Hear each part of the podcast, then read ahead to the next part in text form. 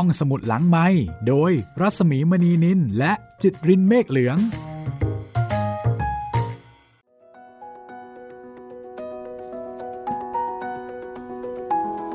สวัสดีค่ะ ตอนรับคุณผู้ฟังเข้าสู่ห้องสมุดหลังใหม่ และเบอิเรเชอาเป็นตอนสุดท้าย สวัสดีคุณจิตริน สวัสดีครับพี่หมีครับ วันนี้เป็นตอนที่ 12 ครับผม ปลูกฝันไว้ในแผ่นดิน งานเขียนของลูเซียบาเกดาโนค่ะ อาจารย์รัศมีกฤษณมิตรแปลจากภาษาสเปน และห้องสมุดหลังใหม่ ก็ได้รับอนุญาตให้นำมาถ่ายทอดเป็นสื่อเสียงนะคะ ครับผม ถึงตอนอวสานค่ะ เรื่องทุกเรื่อง ก็จะได้รับการคลี่คลายนะ แต่ว่าจะจบลงแบบไหนต้องติดตาม ครับผมก็ฟังกันแบบเพลินๆนะ 12 ตอน ใช่ ฟังไปเรื่อยๆเพลินๆ หรือว่าถ้าใครยังไม่หนำใจกับความเป็นสเปนก็ไปฟัง 3 เรื่องของเราก่อนหน้านี้ได้นะครับกุ๊ดโชสู้เปนิโตสู้แล้วก็พอตุยหนุยกับแมกกุ้งแห้งวรรณกรรมเยาวชนของสเปนเขาก็มีเสน่ห์น่ารัก น่าติดตาม และขณะเดียวกันก็ทำให้เราได้เรียนรู้วัฒนธรรม วิธีคิด ค่านิยมความเชื่อของคนสเปนด้วยนะ ผ่านเรื่องราวต่างครับๆก็ยังเหลืออีกนะคะ ยังมีเรื่องที่เราเตรียมเอาไว้ คือส่วนใหญ่จะเป็นเรื่องสั้นๆ ก็เลยหลายเรื่องหน่อย หลายเรื่องหลายเล่มครับ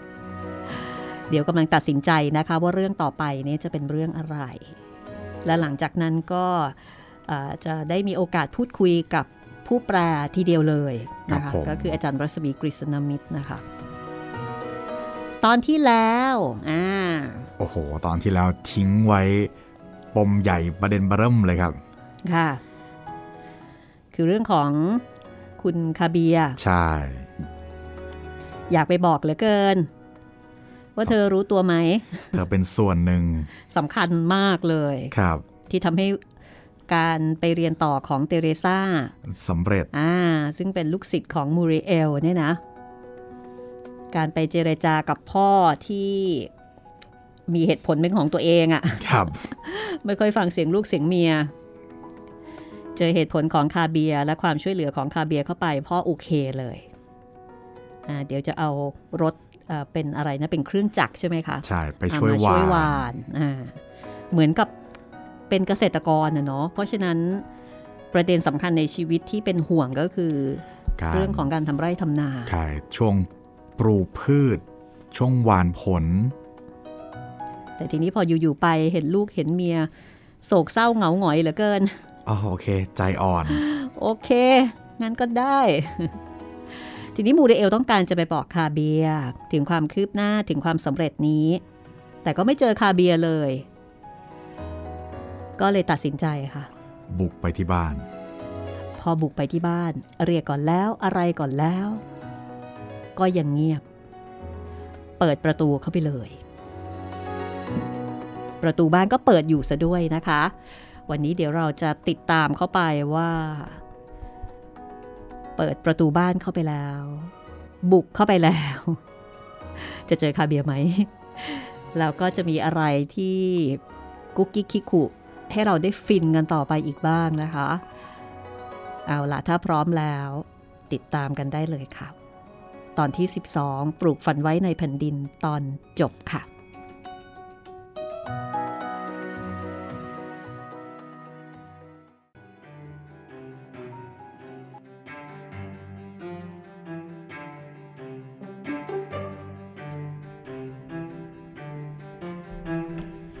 ปรากฏว่า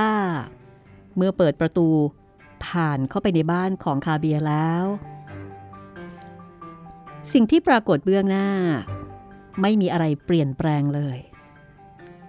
นอกจากผล quince ที่เห็นครั้งกระโน้น มาบัดนี้มีแอปเปิลสีแดงส่งกลิ่นหอมมาแทนที่ ประตูหลังบ้านเปิดอยู่ มูริเอลจึงมองทะลุออกไปยังสวนผลไม้ เห็นใบไม้สีเหลืองทอง ร่วงลงปกคลุมพื้นดิน เบื้องหน้างดงาม งดงามเสียจนมูริเอลแทบจะหยุดหายใจ ด้วยเกรงว่าความวิจิตรณที่นั้นจะถูกรบกวน มีถุงเท้ายู่ยี่สีเทา อยู่บนหีบตรงประตูทางเข้า มูริเอลถามตัวเองว่า ไม่ใช่คู่เดิมที่เธอเคยเห็นเมื่อเกือบปีที่แล้วหรือ ที่ชั้นบนเกือบจะตรงเหนือศีรษะของมูริเอล มีเสียงก้าวหนัก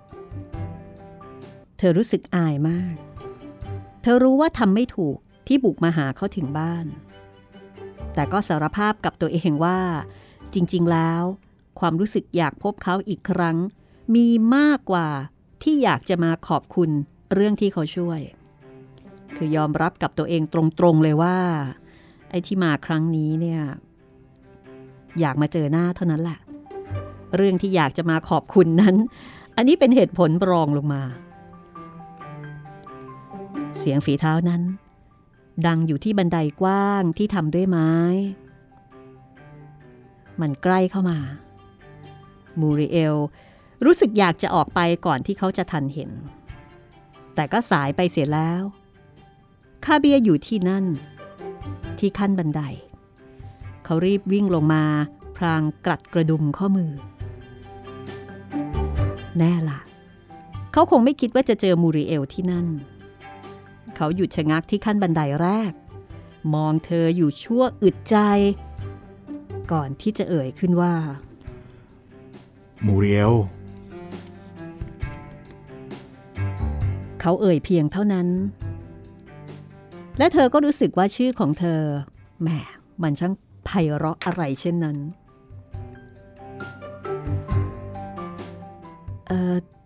ดิฉันดิฉันมาขอบคุณคุณค่ะ เธอเข้าใจผิด ที่บอกว่าไม่มีอะไรเปลี่ยนแปลงเลย ในบ้านหลังนี้ คาเบียไงล่ะ ที่เปลี่ยนไป เธอรู้ได้ เมื่อเขามองไปที่ถุงเท้าบนหีบ แล้วถอยหลังเข้าใกล้หีบ โดยที่คิดว่าเธอไม่ทันสังเกต เขาแอบหยิบถุงเท้า ซุกเข้าไปในกระเป๋ากางเกงด้านหลังของเขาอย่างรวดเร็ว ท่าทีที่เขาอยากจะปิดบังความไม่เรียบร้อยของบ้านทำให้มูริเอลรู้สึกพอใจเออขอบคุณเหรอครับ เขาถามในที่สุด ใช่ค่ะ ขอบคุณคุณนั่นแหละเด็กนักเรียนหญิงของฉันคนหนึ่งได้เรียนต่อ และดิฉันก็มีความสุขมาก เสียจนไม่รู้จะบอกคุณยังไงดี คุณทำไปเพราะอะไรคะเออไม่ทราบสิครับ น่าจะเป็นเพราะว่า ผมคิดว่าในเวลานั้น มีแต่ผมคนเดียวเท่านั้นที่จะช่วยได้ ไม่ต้องขอบคุณผมหรอก ผมไม่ได้ลงแรงอะไรเลย ไม่สำคัญหรอกค่ะ ว่าคุณจะลงแรงเท่าไหร่ ที่สำคัญก็คือ ความตั้งใจและผลของมัน คุณทราบไหมคะว่า เตเรซาสอบผ่านและจะได้เรียนต่อ ทราบครับ พ่อของแกบอกผมเมื่อวานนี้ ดูเหมือนว่าทั้งคู่ไม่มีเรื่องอะไรจะพูดกันอีก ประเด็นหมดแล้วมูริเอลก็เลยบอกลา แต่ยังไม่ทันจะหันหลังกลับ คาเบียก็พูดขึ้นว่าคอยเดี๋ยว ผมจะไปกับคุณ เขาหยิบเสื้อขึ้นมาตัวหนึ่ง จากเสื้อกันหนาวสามตัวที่กองรวมกันอยู่บนมานั่ง แล้วก็เดินเคียงข้างมูริเอล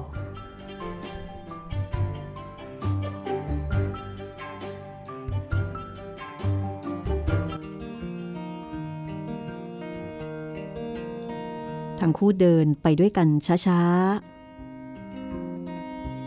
ๆ มูริเอลรู้สึกว่ายังไม่อยากจะกลับหมู่บ้านเลย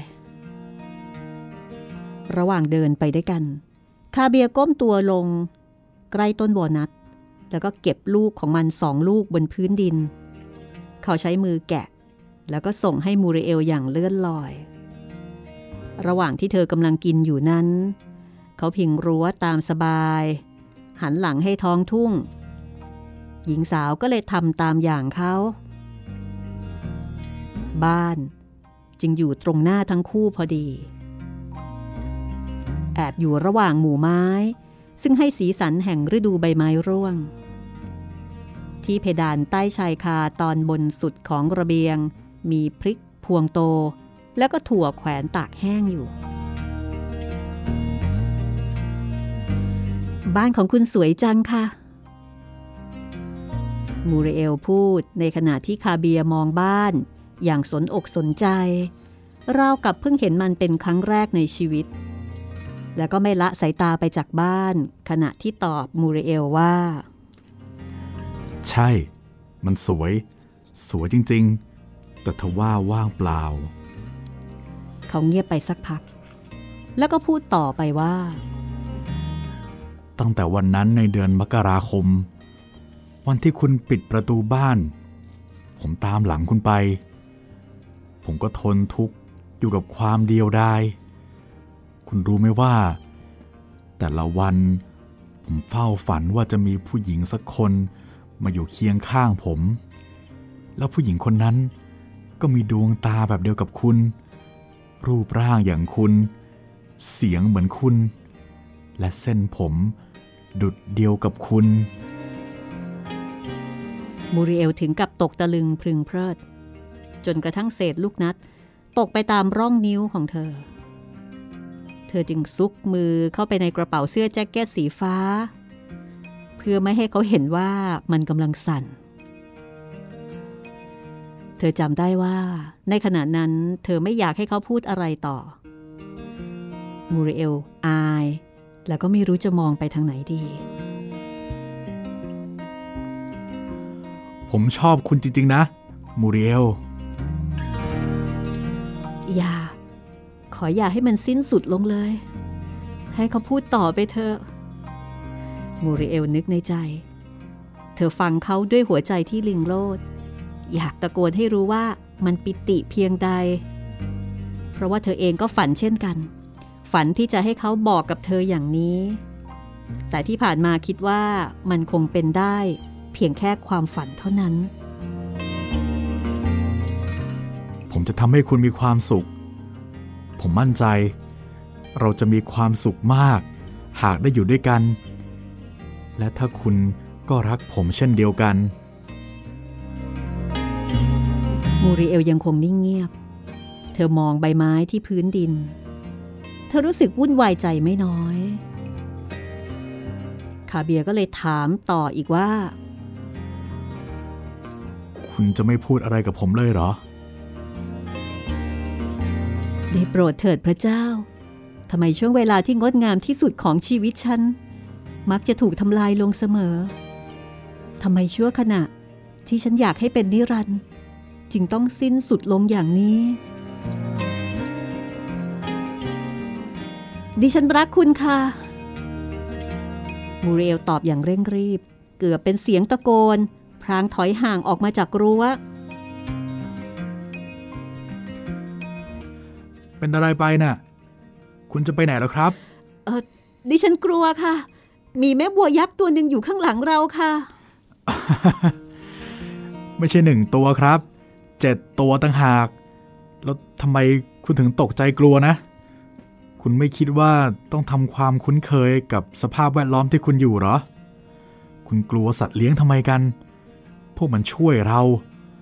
บางครั้งเป็นเครื่องยังชีพของเราด้วยซ้ำ เอามาเถอะมากับผม เขาเปิดรั้ว แล้วทั้งคู่ก็ก้าวเข้าไปในทุ่งหญ้า ใช่ ที่นั่นมีแม่วัวเจ็ดตัวมูริเอลคิดไปเอง ว่ามันใหญ่โตน่ากลัว แต่เธอก็ตามเข้าไปอย่างว่าง่าย เขาเอาแขนโอบไหล่เธอเพื่อเป็นกำลังใจ เขาหยุดอยู่ ตรงหน้าเจ้าตัวที่น่ากลัวที่สุดพอดี ซึ่งในขณะนั้นมูเรเอลรู้สึกกลัวจนขนลุกเกลียว มองดูสิ คุณว่ามันน่ากลัวเหรอ หญิงสาวไม่ตอบ คาเบียก็เลยพูดต่อไปว่า ผมว่ามันไม่มีทีท่าจะทำร้ายคุณเลยนะ คุณยังจำสิ่งที่อาจจะเกิดกับคุณ เพียงเพราะคุณกลัวในวันก่อนนั้นได้ไหม ที่จริงแล้ว มูริเอลอยากจะลืมมันมากกว่า แม่วัวพวกนี้เป็นของเรามูริเอล วันหนึ่งคุณจะรู้จักพวกมันแต่ดูออกว่าพวกมันตาจากตัวอื่นๆ แม้ว่าขณะนี้ คุณจะเห็นว่ามันเหมือนกันหมดทุกตัว ดูตัวที่อยู่กับเรานี่สิ มันชื่อเปาลิน่า ช่างเป็นสัตว์ที่สง่างามไม่ใช่หรอ ดูท่าทางมันจะชอบคุณนะ ผมว่ามันต้องการให้คุณรูปไล้มันด้วยละ มูริเอลค่อยๆ ชักมือขวาออกมาจากกระเป๋าเสื้อแจ็คเก็ตอย่างช้าๆ แล้วเอื้อมมือไปลูบไล้หน้าผากเปาลีน่าโดยไม่ยอมลืมตา ผิวของมันทั้งอุ่นและอ่อนนุ่ม ขณะนี้มือขวาของคาเบียยังอยู่บนไหล่ และมูริเอลก็รู้สึกดีขึ้นมาก คุณไม่กลัวแล้วใช่ไหม ไม่ค่ะ ฉันไม่กลัวแล้ว ถ้างั้นก็ซ้ำใหม่อีกครั้งนะ เอาช้าๆนะ ดิฉันไม่กลัวแล้วค่ะ ไม่ใช่มูริเอล ไม่ใช่อย่างนั้น บอกผมสิ ว่าคุณรักผม หรือมันเป็นเพียงแค่ความฝันลมๆแรงๆของผม บอกผมอีกทีสิครับ แล้วมองผมด้วย อย่างที่คุณทำในความฝันของผม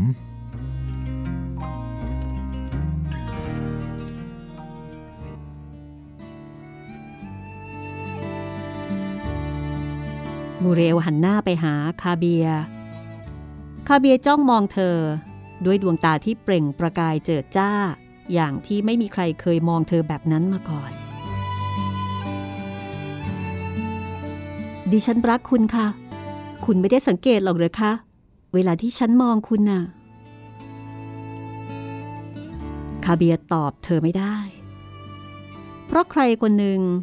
เดินอ่านหนังสือผ่านมาใกล้ที่ทั้งคู่ยืนอยู่ คนคนนั้นเงยหน้าขึ้น เพื่อทักทายอย่างไม่ใส่ใจนัก แต่แทนที่จะทักเขากลับอุทานออกมา ด้วยความชงนแกมตกใจว่า คุณพระช่วย ด้วยท่าทีแซงทำเป็นไม่สนใจ เขากล่าวเสริมด้วยเสียงอันดังว่า สวัสดีครับ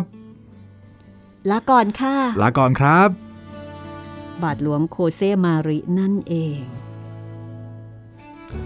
คุณพระช่วย คุณพระช่วย คุณพระช่วย ท่านยังคงเดินเล่นต่อไป แล้วก็พึมพำเบาๆ จนเกือบจะชนเข้ากับก้อนหินที่อยู่บนทางเดิน เพราะพยายามที่จะชำเลืองมองดูคาเบียกับมูริเอล เพื่อตอกย้ำให้แน่ใจว่าสองคนที่ท่านเห็นนั้นเป็นคาเบียและมูริเอลจริงผมว่าท่านคงตกใจมาก ที่เห็นคุณกับผมอยู่ด้วยกัน ผมเลวนักเหรอๆท่านเพียงแต่แปลกใจนะคะ ดิฉันว่า คุณคงเป็นคนโสดเพียงคนเดียวในหมู่บ้านนี้ ที่ท่านไม่คิดว่าดิฉันจะแต่งงานด้วยแล้วคุณเองล่ะ คุณจะแต่งงานกับผมไหมครับ แต่งสิคะ คุณจะอยู่ในชนบทตลอดไปหรอครับ ถ้าเป็นเบอิเรเชอาแล้วล่ะก็ไม่มีปัญหาค่ะ มูริเอล มูริเอล ผมไม่คิดว่าผมจะคู่ควร พระเจ้า มักจะให้มากกว่ารับเสมอใช่ไหม มีผู้ถวายขนมปังข้าวบาเล่เพียงห้าก้อน กับปลาสองตัวแด่พระเยซู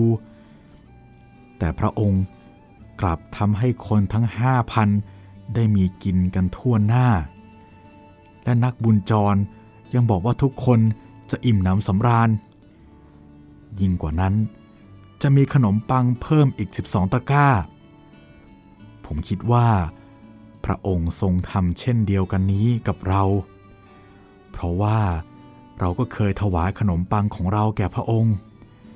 แม้จะเล็กน้อยอย่างที่คุณว่า แต่มันเป็นทั้งหมดที่เรามี แล้วเราก็ถวายพระองค์ไป คุณให้ไปด้วยความเมตตาการุณ เพราะคุณเป็นคนเช่นนี้ ส่วนผมอาจจะเป็นเพียงเพราะว่า ผมเห็นคุณร้องไห้ ความอัศจรรย์ที่แสนวิเศษได้บังเกิดขึ้นแล้ว เพราะคาเบียเข้าใจข้อความตอนนั้นของพระวรสารได้เป็นอย่างดี มืออันอบอุ่นของเขากุมมือเธอไว้ ขณะที่ทั้งคู่เดินเล่นไปด้วยกัน มูริเอลฟังคาเบียพูดถึงแผนการต่างๆ อย่างเพลิดเพลินและสุขใจาเบียได้ทำงานกับคัวคินอิปารากิเร่เลยมีโอกาสคุยกันมาก และเขาก็พอใจที่ได้ร่วมงาน และคุยถูกคอกับคัวคิน คาเบียถามเธอว่า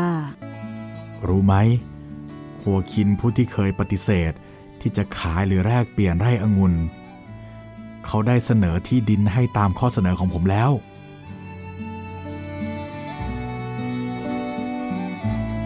วกเขาคิดจะร่วมแรงร่วมใจกันทำงาน มันแปลกมากที่ครัวคินเกิดจะมีความคิดเช่นเดียวกับคาเบีย ในเรื่องการรวมที่ดินให้เป็นผืนใหญ่แปลงเดียว การวางแผนปลูกพืชที่เหมาะสม ตลอดจนการขายผลผลิต โดยไม่ต้องผ่านพ่อค้าคนกลาง โดยที่คาเบียก็ไม่อาจเข้าใจได้ อีกทั้งครัวคินยังได้ไปพูดคุยกับเพื่อนบ้านคนอื่นๆ และคิดว่าคงจะมีคนเข้าร่วมโครงการด้วย เขาทั้งแปลกใจและดีใจระคนกัน ผมสาบานได้เลยว่า เขาพูดออกมาราวกับอ่านความคิดของผมออกจริง ๆ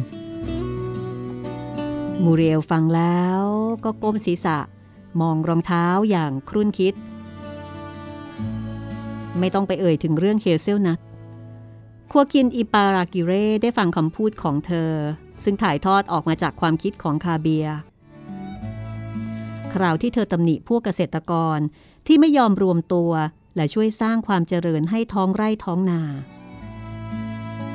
ไม่น่าเชื่อ ก็ในเมื่อเธอเองยังไม่รู้ถึงความแตกต่างระหว่างพืชที่เป็นอาหารสัตว์กับหญ้าอัลฟาฟ้าเลย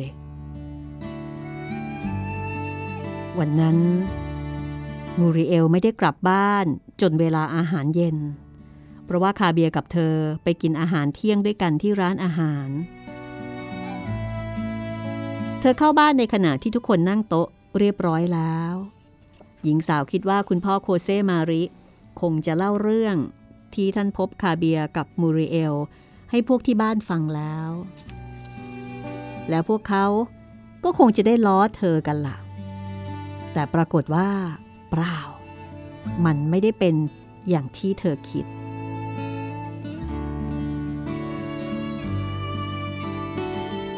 เห็นได้ว่าการแข่งบอลมือระหว่างโชมินและเฟมิน เป็นนัดพิเศษจริง ๆ มูริเอลฟังพวกเขาขณะที่ใจล่องลอยไปไกล กินผักไปพราง โดยไม่เข้าใจว่า การเล่นที่ใช้เวลาสองชั่วโมง จะมีหัวข้ออะไรให้สนทนาได้มากมายถึงเพียงนี้ มีการขัดจังหวะกันบ้าง ก็เฉพาะช่วงที่โตมัสขอขนมปัง และตอนคุณพ่อถามมูเรเอลอย่างไม่มีปีมีครุยว่า เออนี่มูริเอล เธออายุเท่าไหร่แล้วเนี่ย ก็เออแม้ว่าพวกคุณคุณผู้ซึ่งหลงไหลคลั่งไคล้ในกีฬา จะเห็นว่าดิฉันผู้ซึ่งอรชรอ่อนแอน แต่ดิฉันก็อายุครบ 22 ปีแล้วค่ะ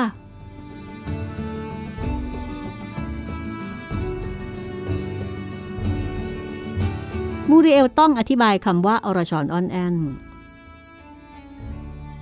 เธอบอกว่า นี่เป็นคำวิพากษ์วิจารณ์แรกที่มีการพูดกันในบ้านเกี่ยวกับตัวเธอ ซึ่งเผอิญเธอได้ยินจากห้องนอนเปโยรู้สึกอายและเกือบๆจะมาขอโทษเธอ แต่ก็ไม่ได้ขอโทษ เพราะว่าเขาขี้อายเกินไป ก็เป็นเหตุการณ์ที่เกิดขึ้นในวันแรกที่เธอมาอยู่ที่บ้านนี้ ในขณะที่คุณพ่อโคเซ่ก็หัวเราะไม่หยุด พวกชาวบ้านเนี่ยนะ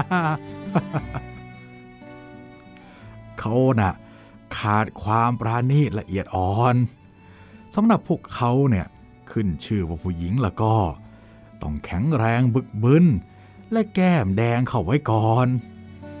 แล้วเขาก็พูดกันถึงเรื่องว่าซานติเอโก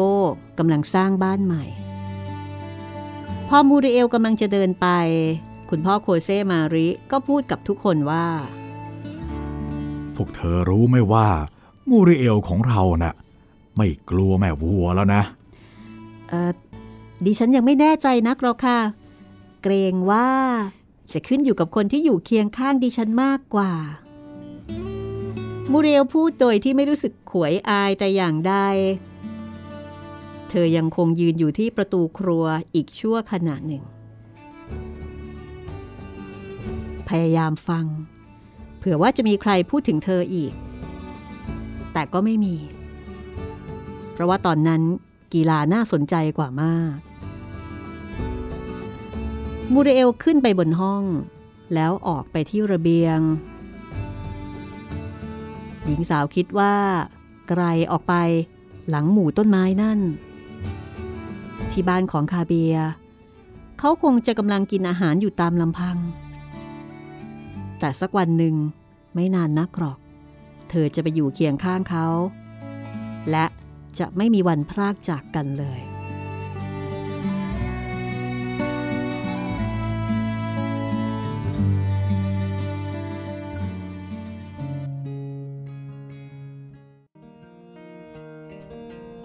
หญิงสาวนึกต่อไปว่า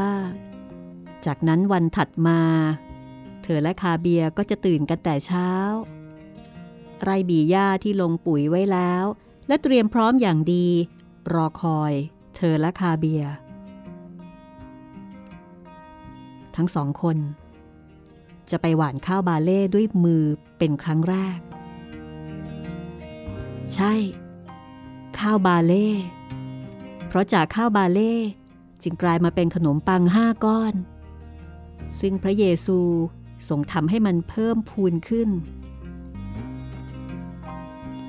เราเองก็อยากจะให้ผืนดินนั่น เป็นความทรงจำชั่วกาลนานว่า เราทุกคนต่างมีบางสิ่งที่จะให้ แม้ว่าบางสิ่งบางอย่างนั้น จะเป็นเพียงแค่ขนมปังข้าวบาเล่ที่ไม่มีความสลักสำคัญแต่อย่างใด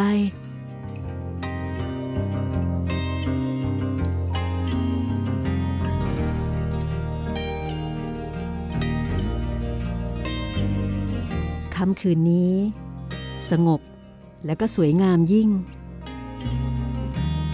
หมู่ดาวพร่างพราวส่องแสงระยิบระยับอยู่เต็มฟ้า ได้ยินเสียงครุยบาสและกรอง ดังแว่วมาจากจัตุรัสเบาๆ สายลมอ่อนๆ พัดผมของเธอจนยุ่ง และปลอยหนึ่งตกลงมาข้างแก้ม มูริเอลสูดลมหายใจอย่างเปี่ยมสุข ผมของเธอมีกลิ่นยี่รา กลิ่นของท้องทุ่งที่เธอชอบนักหนา เธอรู้สึกอิ่มเอมใจที่เพิ่งค้นพบว่า คนในหมู่บ้าน ได้ยอมรับเธอเป็นส่วนหนึ่งของพวกเขาแล้วตลอดไป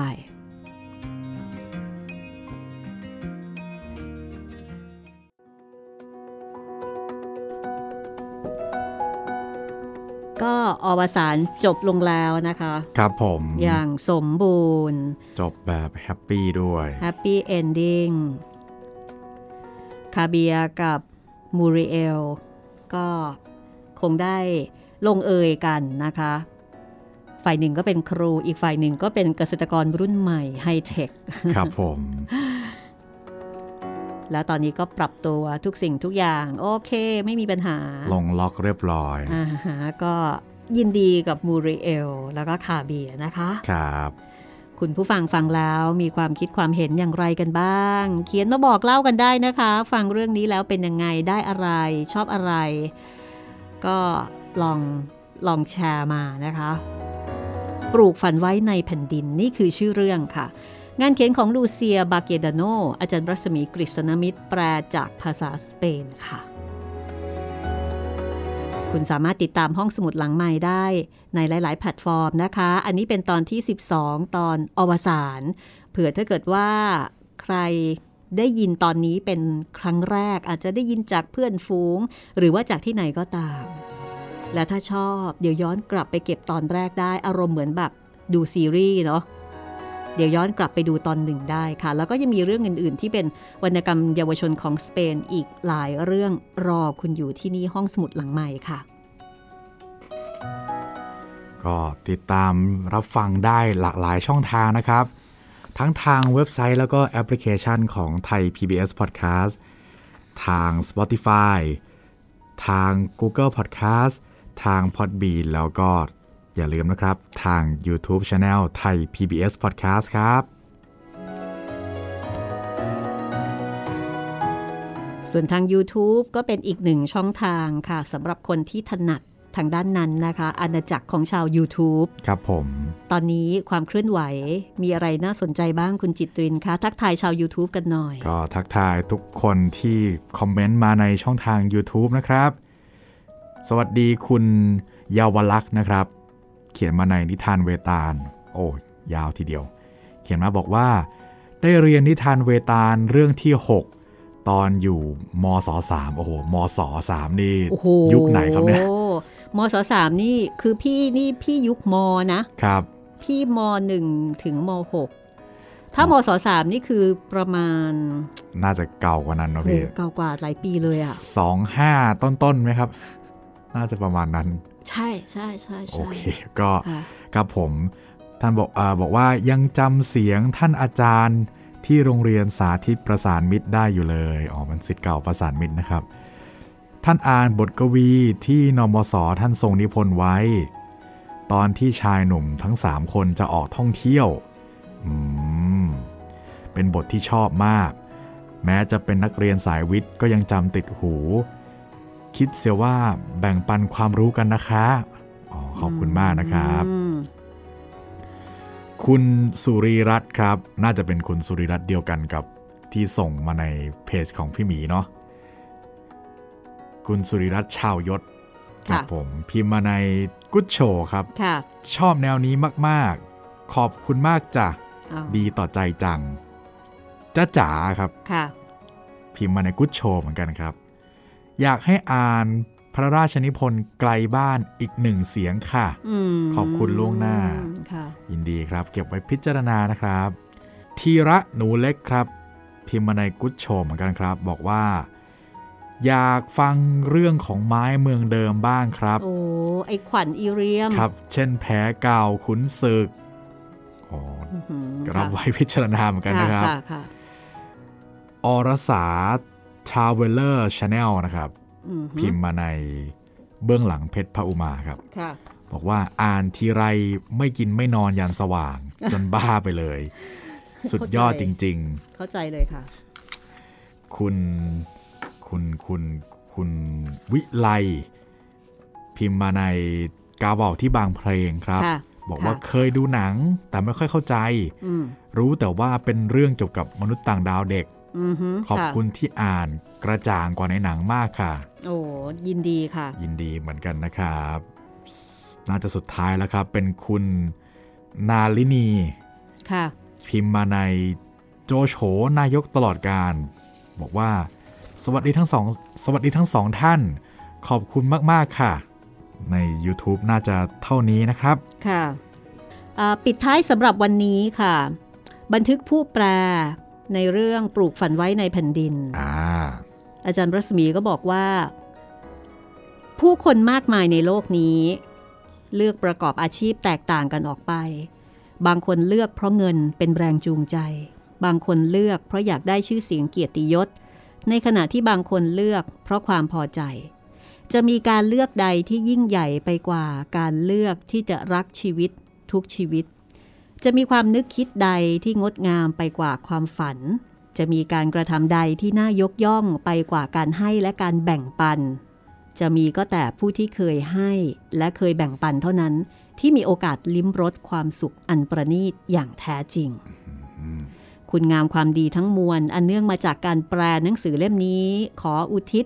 เป็นกะตะเวทิตาแก่ผู้ประกอบอาชีพที่มีคุณูปการแก่แผ่นดิน อันได้แก่ นักบวช ผู้นำทางจิตวิญญาณ ชาวไร่ชาวนาผู้ผลิตอาหารให้แก่โลก หมอผู้ช่วยเหลือเพื่อนมนุษย์ และครูผู้อบรมสั่งสอนสิทธิ์ด้วยใจรักและกรุณา อันนี้อยู่ในบันทึกผู้แปลนะคะครับเพราะว่านี่เป็นเรื่องราวของครูมูริเอล ครูสาวที่อรชรออนแอนจบใหม่ ครับผม อายุ 22 เท่านั้น โอ้โห คนอายุ 22ทำอะไรได้มากมายเลยเนาะครับในเรื่องนี้ ก็ถ้าเกิดว่าเด็กๆได้อ่านหนังสือแบบนี้เนี่ยเป็นประโยชน์กับเด็กๆมากนะคะใช่ครับ แล้วก็หวังว่าจะเป็นการสร้างแรงบันดาลใจใช่ในรูปแบบหนึ่ง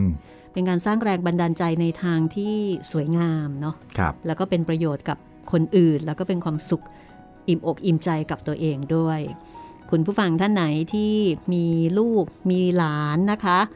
เอ่ออาจจะอยู่ในช่วงถ้ามีหลานลูกอาจจะอยู่ในช่วงวัยพรีทีน หรือว่าวัยรุ่นเงี้ยค่ะครับผมสามารถที่จะให้ฟังได้เลยนะคะ ก็รักใครชอบใคร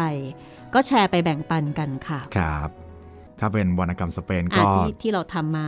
ในในเซตเนี้ยค่ะครับถ้ารวมเรื่องนี้ด้วยก็ 4 เรื่องพอดีครับพี่ค่ะไล่มาตั้งแต่ตั้งแต่กุ๊ด Good โช Show ครับค่ะสู้เบนิโตสู้เอ่อแม่กุ้งแห้งกับพ่อตุยนุย้ยค่ะแล้วก็เรื่องนี้แหละครับปลูกฝันไว้ในแผ่นดินสำหรับเรื่องต่อไปนะคะ ก็จะมีเรื่องสั้นๆอีกเรื่องหนึ่งครับจริงผมๆแล้วมีอีกสองเรื่องนะครับที่เตรียมเอาไว้อ่า ที่เป็นผลงานการแปลของอาจารย์รัศมีกฤษณมิตรอ่าที่เราขออนุญาตอาจารย์นะคะ และอาจารย์ก็ส่งหนังสือมาให้เราครัก็บคือผมสามารถที่จะถ่ายทอดได้เลยเนี่ยนะคะครับเอ่อกำลังดูว่าจะเอาเรื่องไหนมาเล่าให้ฟังก่อน ซึ่งแต่ละเรื่องก็สั้นๆค่ะ ครับผมก็มีเรื่องโมอีกเรื่องหนึ่งนะคะอ่าซึ่งอันนี้เป็นเรื่องของเด็กสาวที่เป็นชนเผ่าครับชนเผ่าในสเปน ซึ่งก็น่าสนใจ เพราะว่าอ่าจะมีเรื่องของ วัฒนธรรม เรื่องของความคิดความเชื่อที่ดูลึกลับครับ แล้วก็มีอีกเรื่องหนึ่งนะคะจำชื่อไม่ได้อ่าประมาณว่าด้วยดวงใจอะไรทำนองนี้แหละครับก็เอาเป็นว่าอยู่ในสองเรื่องนี้นะยังอยู่ในบรรยากาศสบายๆของในช่วงปิดเทอม วรรณกรรมเยาวชน ก็ดีต่อใจผู้ใหญ่ฟังได้และเด็กๆฟังดีค่ะครับยืนยันเลย วันนี้หมดเวลาของห้องสมุดหลังใหม่แล้วค่ะ พบกันใหม่กับเรื่องดีๆ ที่นำมาฝากกันตอนหน้านะคะ ครับผม สวัสดีครับ สวัสดีค่ะ